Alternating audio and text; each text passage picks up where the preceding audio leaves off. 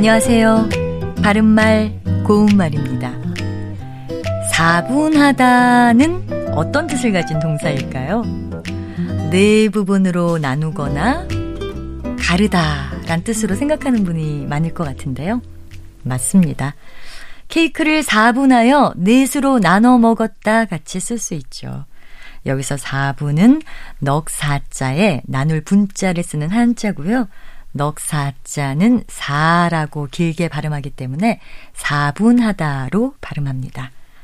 그런데 우리 고유어 표현에도 사분하다란 말이 있습니다.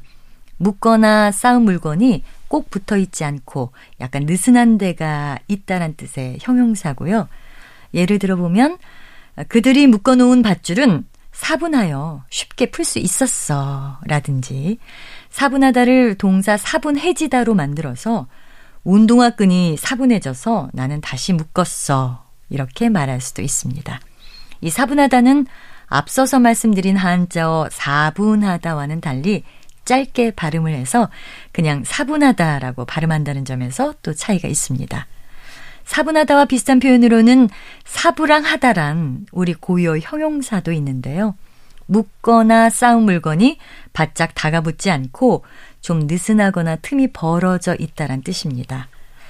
폐휴지 묶음이 사부랑하니 불안하게 쌓여 있었다. 이렇게 말할 수 있습니다. 바른말, 고운말, 아나운서 변희영이었습니다.